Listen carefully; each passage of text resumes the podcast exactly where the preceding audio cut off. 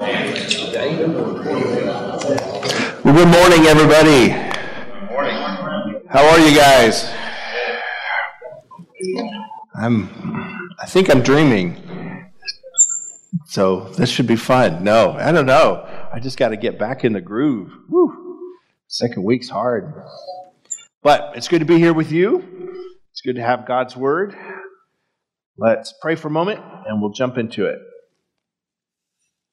Gracious Lord our God, we know there's much ahead of us today. Things that we've worried about, things that we're prepared for, and then all that stuff we have no clue. But we do rely on you, Lord, because we know there is nothing beyond you. And in these moments when we enjoy burritos, drink coffee, we know that you're preparing us for the things that we don't know that are coming. So help us to find the strength to find the purpose, to find the belonging that you intended for us as we belong to your church and we belong to you. May this time open our eyes our hearts and truly remind us who we are. In your Son's name we pray. Amen. All right. Well, back to chapter one of Mark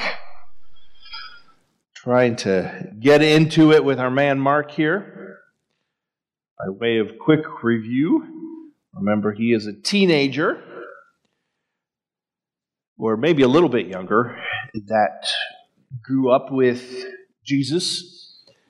His mother, uh, Mary, I think I'm right, was a supporter, probably financial supporter of Jesus as a itinerant rabbi, and later people recognized him as the Messiah.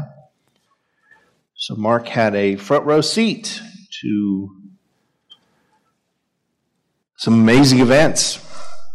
Later, as he grows up, Mark, also known as John Mark, uh, he has his Greek name and he has his Hebrew name. He uh, is close to Peter, and so he seems to get a lot of information from Peter. He will later travel with Paul and have a knockdown drag out. We'll talk about more that later. But he will go his own way and go into Egypt and convert the whole stinking country. So the, the kid's no slouch. But as the Romans began to kill off the apostles, the disciples turned apostles, there was this impetus to get the story down to write it. And so Mark, we think, is the first out of the gate in trying this.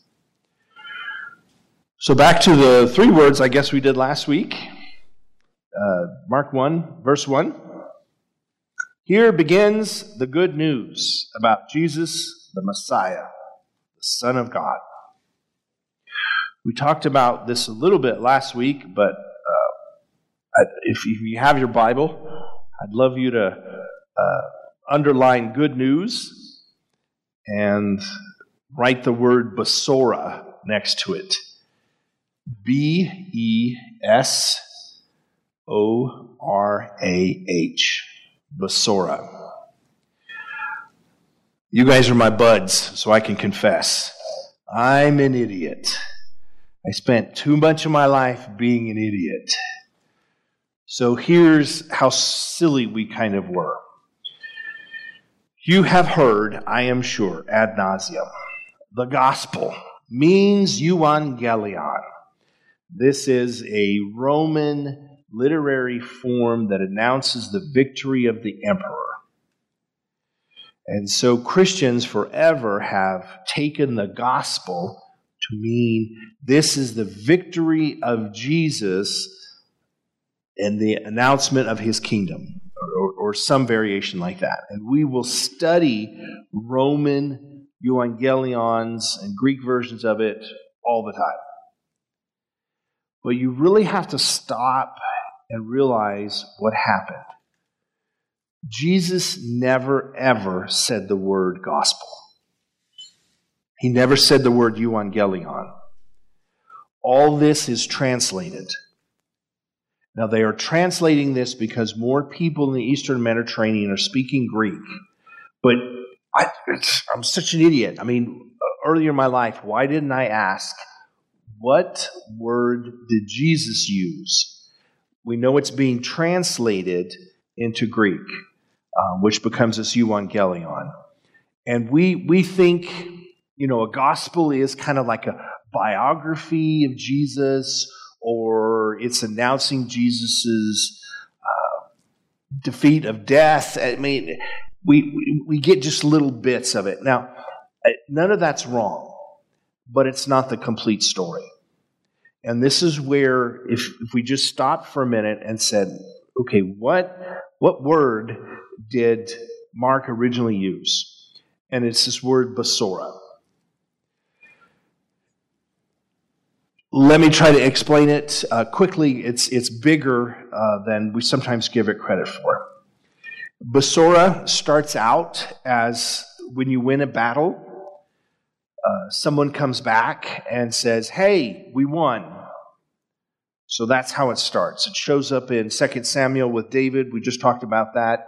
Uh, when David comes back and they announce a victory, um, it's always Besorah, Besorah. But by the time of the late prophets, there's this idea, um, and if you were in the Wednesday night study of Ezekiel, we went through this, that there is coming a day where God will call all of the Jews that were lost in the exile back home to his mountain. They will come and worship God at his mountain. Where is God's mountain?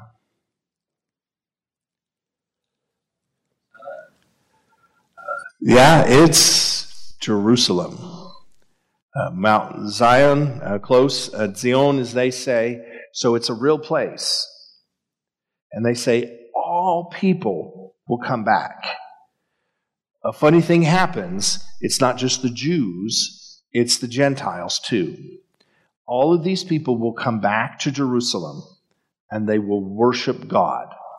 This is the beginning and the end. This is the kingdom where the Messiah comes, and it's the end of the world. So it's this culmination of everything it is to have been Jewish, but also this culmination of everything that it is to be human. The Jews were sort of blown away because they thought it was just about them. But when the prophets start to say, no, there will be this Besorah, there will be this day when the kingdom comes and everything comes back. Now, is the word gospel wrong? No.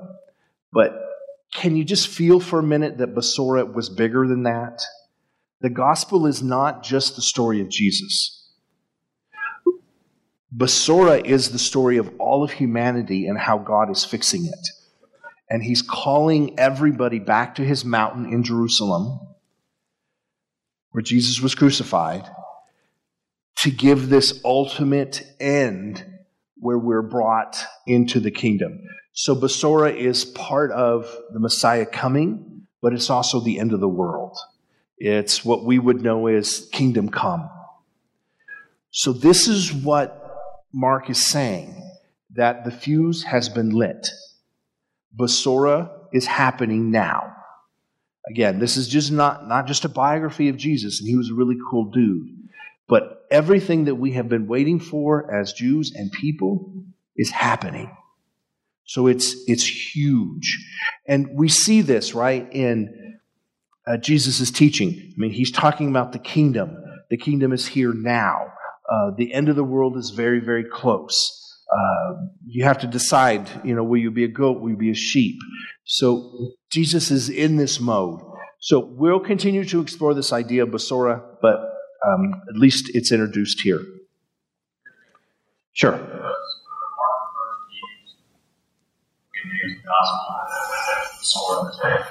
Uh, yes.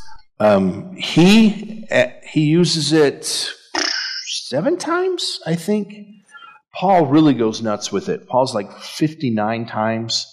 Uh, so, um, and, and with a lot of Mark, you're going to hear Jesus' words. I mean, with all of them, it's true. But I think that's the word Jesus used. And so that's what uh, Mark picks up on. All right. So, this is the Besorah, the good news of Jesus, the Messiah, comma, the Son of God. Now, that's redundant, isn't it? If you're the Messiah, you're the Son of God, right? Right. This is, again, where we get into real, real study. We, as Christians, always assume that the Messiah was always the Son of God. But they're two different things. There was this tradition, and this sort of mind blowing, but stay with me here, that when you were selected for the job that God intended for you to do, you got olive oil poured on your head. And this meant you were a Messiah. There are literally as many Messiahs as there are people. Everybody, like priests, kings, warriors, judges, you name it. If you are fulfilling the role God has for you, you're a Messiah. Everybody, in a sense, has this anointing from God to fulfill the purpose they were meant to do. Now, like I say, this is confusing because Christians, we just go straight to, well, there is the Messiah. And yes, there is the Messiah. There was only one that was destined to save the whole world. That was Jesus' function. But everybody, David is called a Messiah. In the Old Testament, when you run across somebody that's called the Anointed One, that is the word Messiah. We do a little bit of, bad translation because if it refers to Jesus, we leave it in Hebrew and say Messiah. If it's referring to David or the high priest or Aaron, we leave it as anointed one. And it can get really, really crazy. Um, if you have your Bibles, let me have you flip over to Isaiah uh, 45. So, this is the time of the exile, and the Persians, what we call Iranians today, have just taken over. And the prophet Isaiah says this amazing thing here. Uh, this is what the Lord says to Cyrus, his, what is that? Anointed one. So it's Mashiachi, uh, my anointed one. So we just called a Persian king a Messiah. That's not good. This guy is not a believer in God. He is a rough, nasty dude. Um, but what his purpose is, in a sense, from God, is that he restores the land of Israel to the Jews. Not for a good reason, for his own political purposes, he lets the Jews go back. Now, hear me clearly Cyrus was a dictator, butcher, uh, nasty uh, pagan, but he still has this function that he's fulfilling by God. God has a purpose for all of us. The Jews remember Cyrus and remember this, and so they minted a coin that commemorated Cyrus, he's sometimes called Cyrus the Great, as a Messiah. Do you know who just recently got a coin that the Orthodox Jews called a Messiah? You know him well. Trump. Because he moved the capital of, of Israel back to Jerusalem, they declared him a Messiah. It's the same thing as Cyrus. Is Trump a good Jew? uh, that's a big negatory. but I, I, tell you that to sort of bring um, into this. But I will say this they're not giving a coin to Biden, are they? No. Yeah, there, there, there's no confusion there whatsoever. So uh, at least Trump gets a coin, uh, even though he's not a good Jew. But if you discover your purpose, that is your anointing. Now, to be sure, Jesus is what they call Ha the Mashiach, the Messiah. It is the Messiah's that's coming from the mountain, from Besorah, from the gospel. It is his role to save the world, to bring about this kingdom that will pass us into eternity. Now, nobody else can do that. Uh, so it was a very special role. But they did not believe this would be God. They thought it would be someone like David, be another king.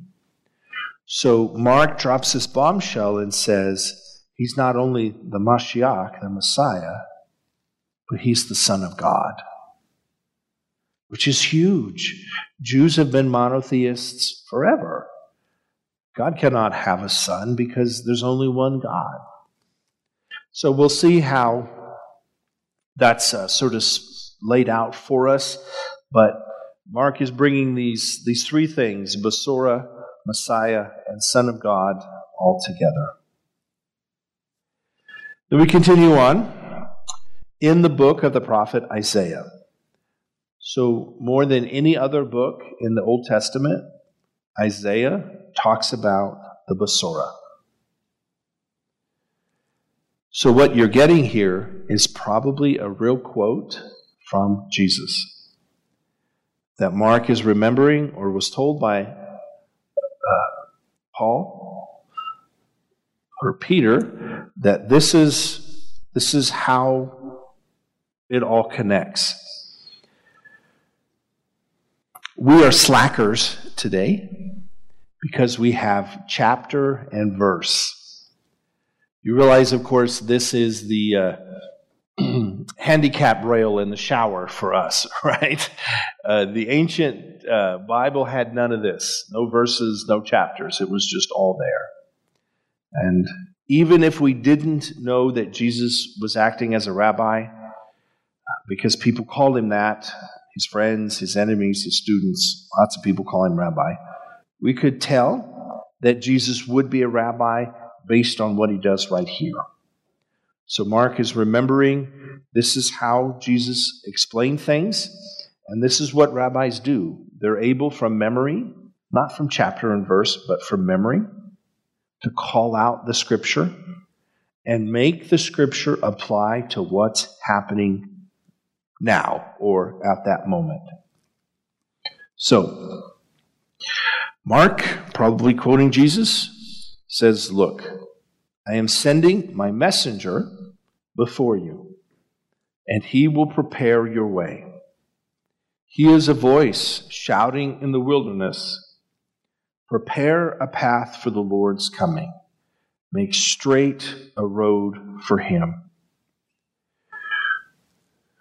So, do you remember Easter in here? Remember? What, what did we do in here for Easter? Balloons. What, what were the balloons representing? The river of life, exactly, which comes from this scripture.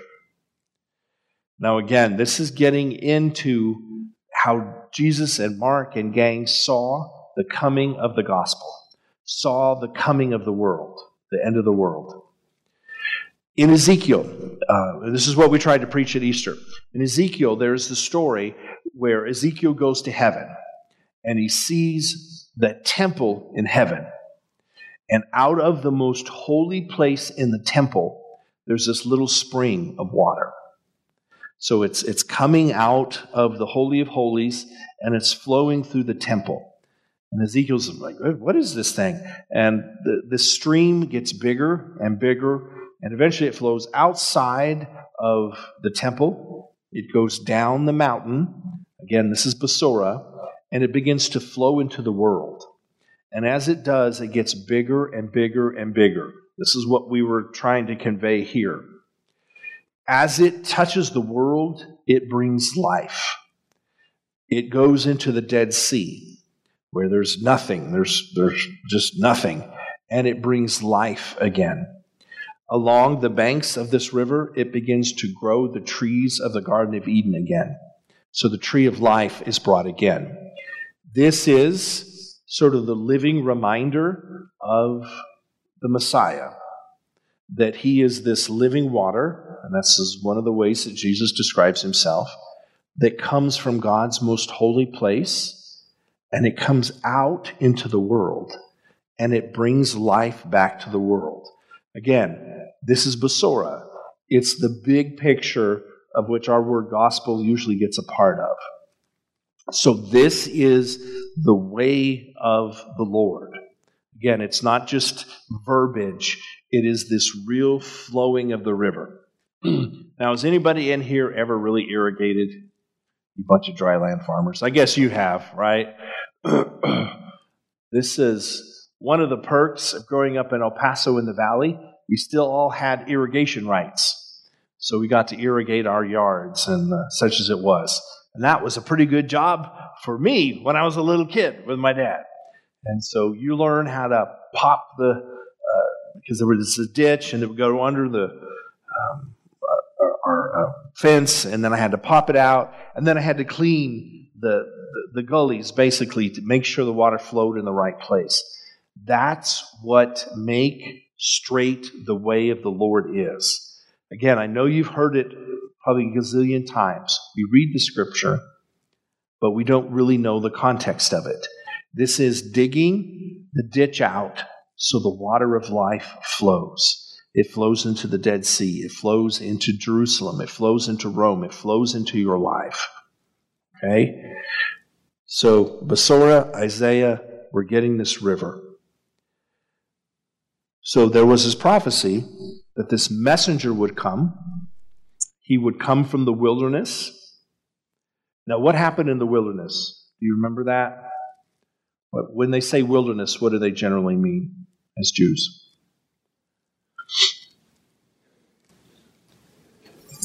The desert? The desert, yeah, absolutely. So when they left Egypt, they just ran right up to the promised land, right? They, they, they just moved right in. What happened? They screwed it up. So for 40 years, we got to wander around and do penance, basically.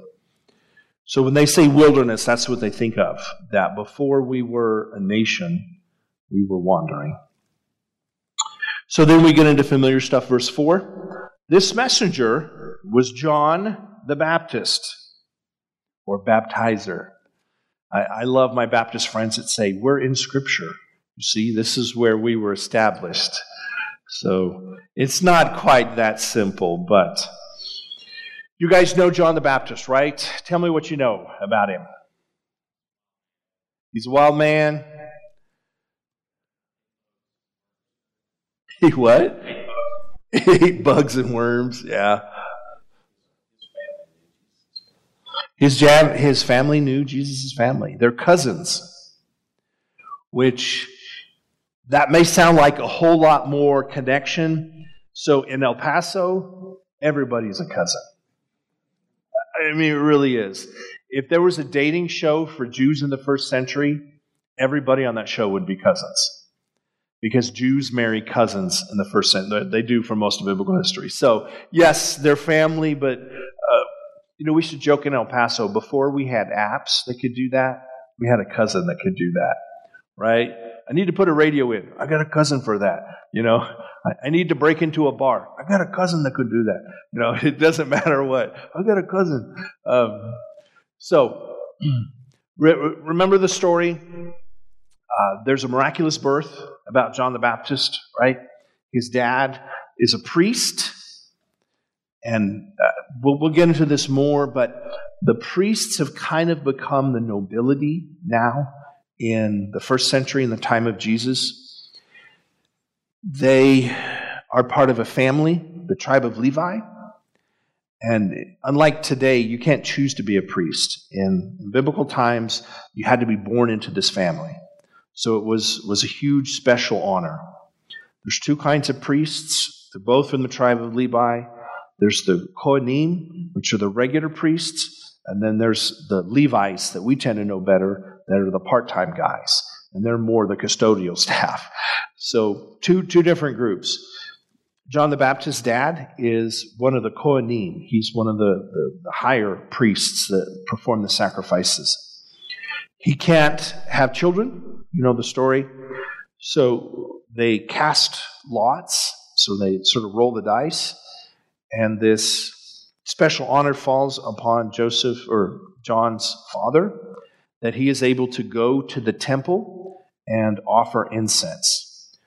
So I know when I think of incense, I think of the kid that smoked pot in college. Uh, but uh, in biblical times, uh, incense were a big deal.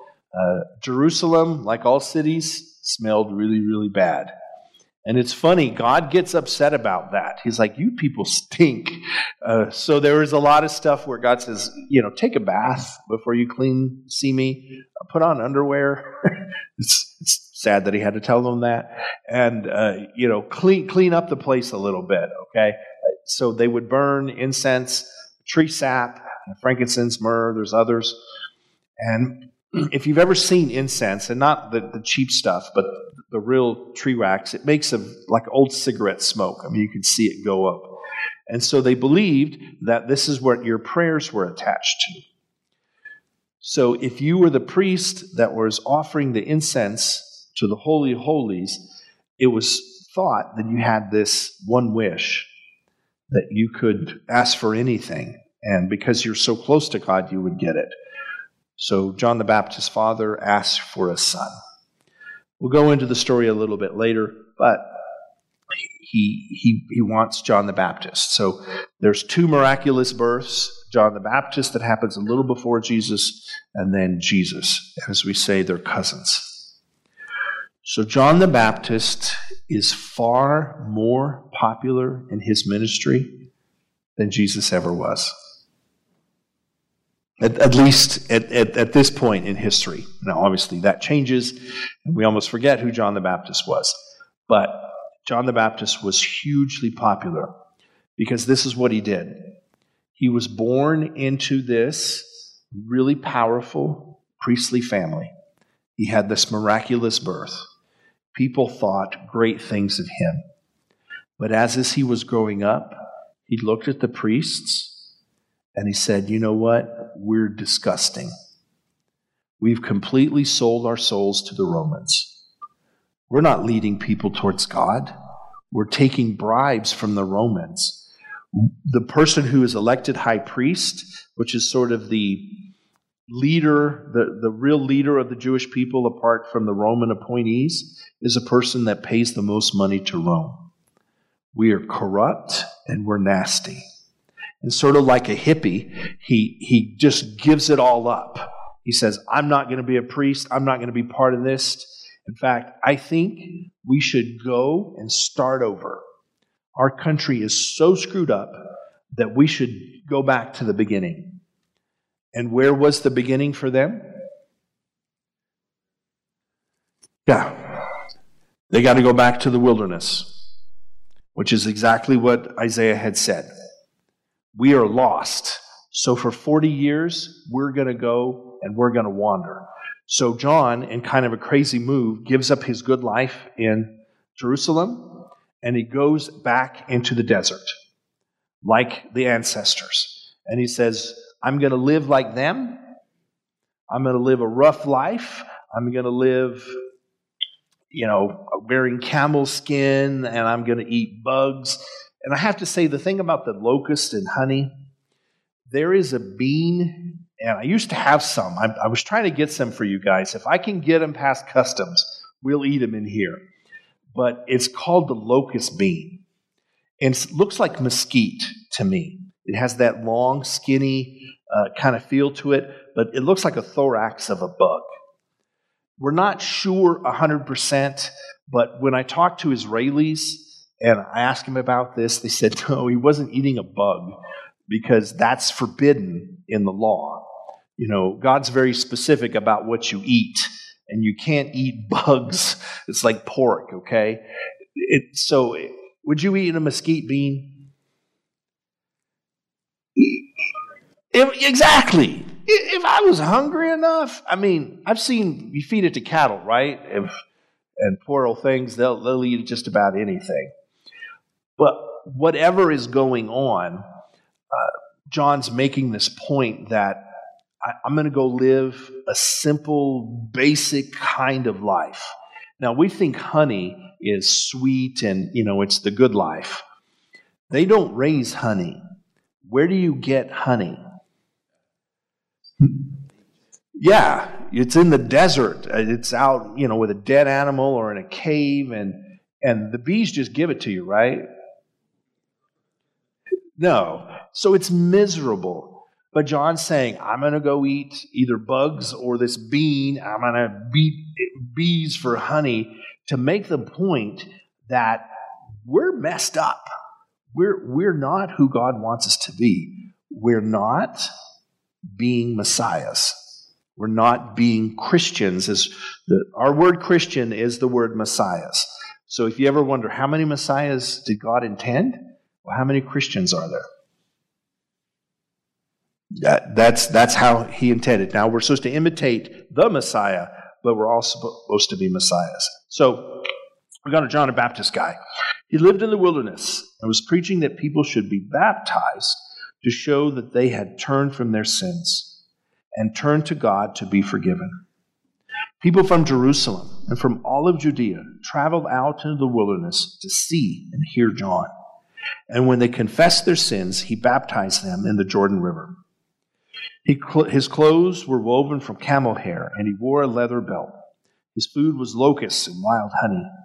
He announced, Someone is coming who is far greater than I am, so much greater that I'm not even worthy to be his slave. I baptize you with water, but he will baptize you with the Holy Spirit. So, this extraordinary figure that was definitely the Billy Graham of, of the world until Jesus comes. He, he has people's attention. Like I said, he gave up his life. He's doing all this.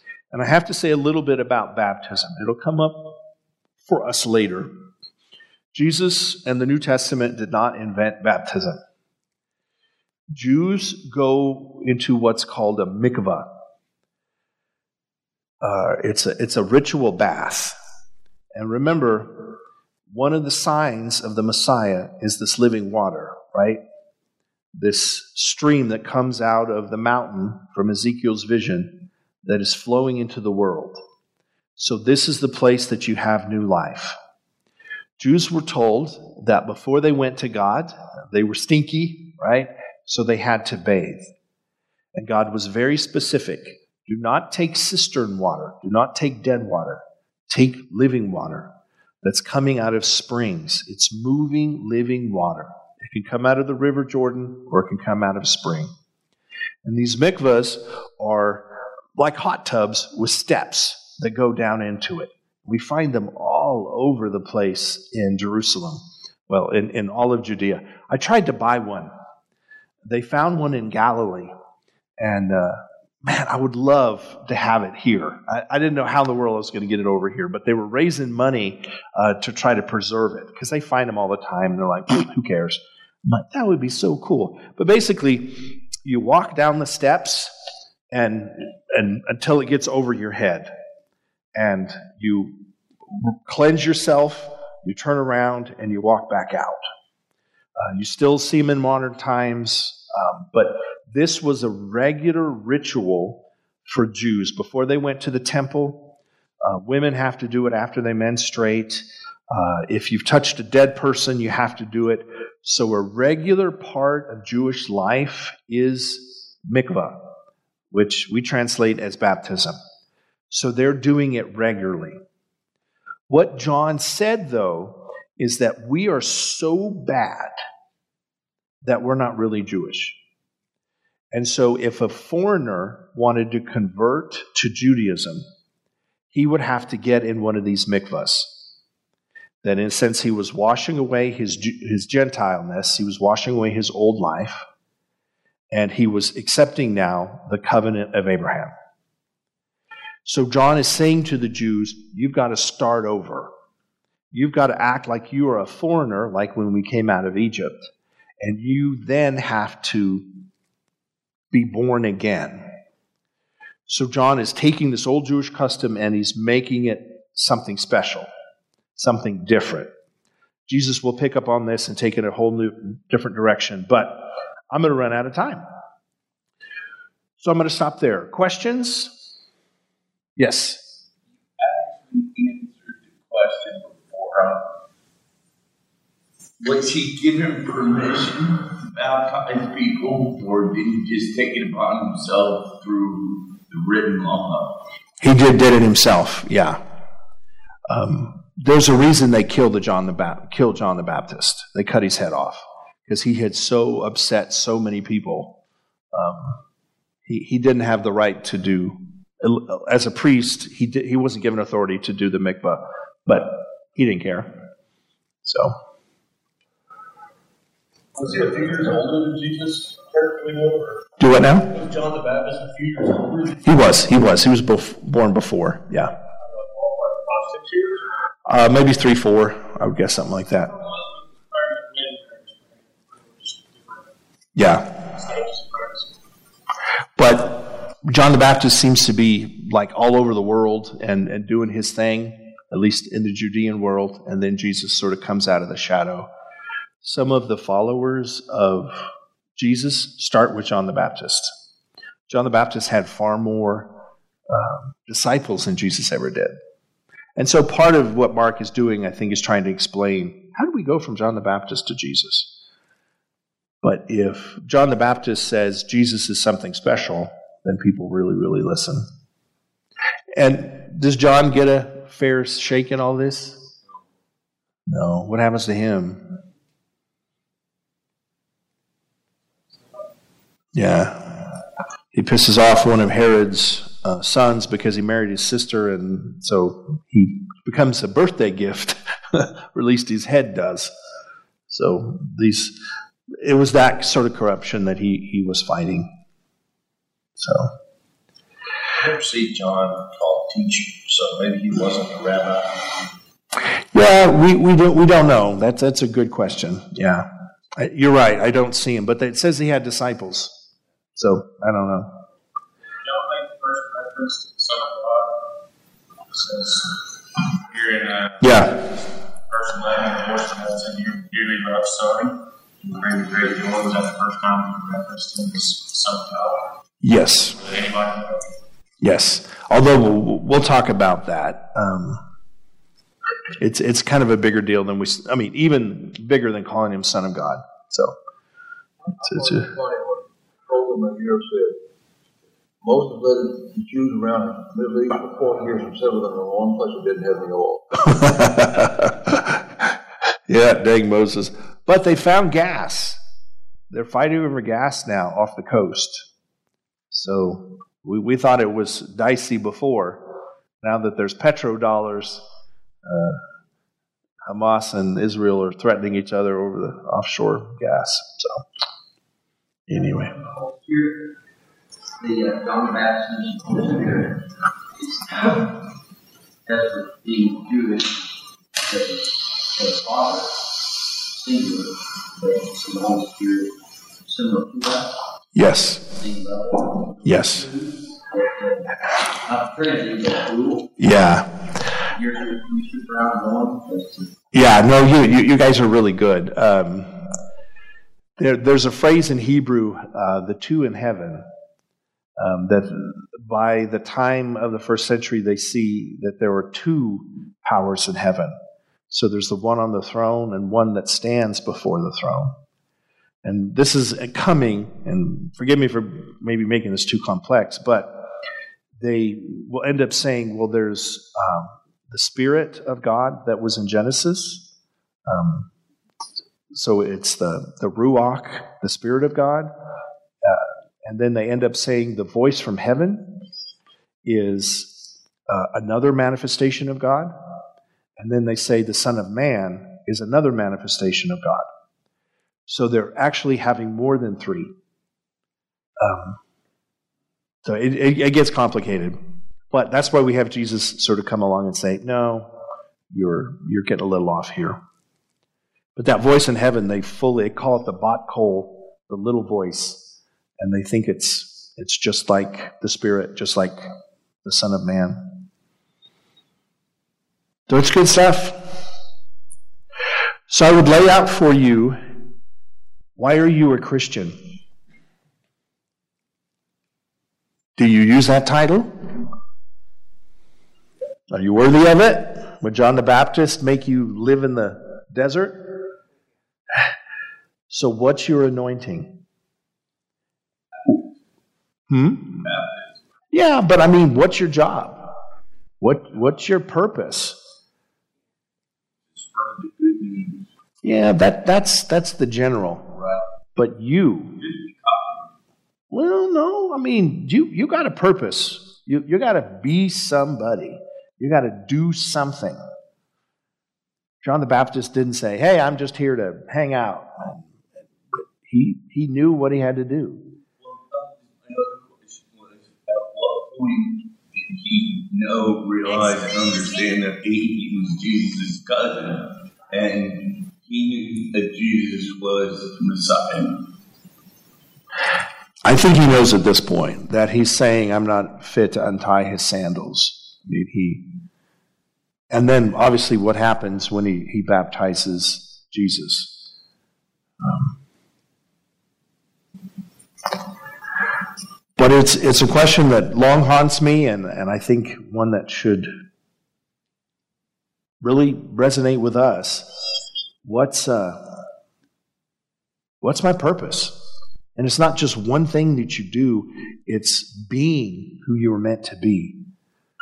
I mean, John the Baptist could have just stayed in a cushy uh, priestly life, lived a good life, you know, gone to the temple, blah, blah, blah, love God. But his purpose was to be the crazy man in the wilderness that introduced Jesus. So, what's yours? I mean, yes, we have jobs. Yes, we have families. Yes, we do things for our church. But in all that, what's your actual anointing? What's your title, Jesus? What's your title, Christian? So it's easy for me to say, I'm the weird history guy that's good at language. Um, I really think that's my my anointing. That's that's what I do. It took me a long time. You know, it used to scare me when I'd see all the preachers when I was a kid. They all wore. Remember back in the '80s, everybody wore those I don't know, sports coats that had like the patches on them and they were kind of tweedish. I thought, oh God, am I going to have to do that? Um, you do what?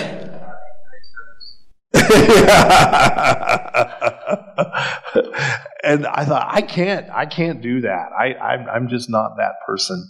Um, and that, yeah, you know, um, but when it comes to weird ancient things, man, I'm all over that.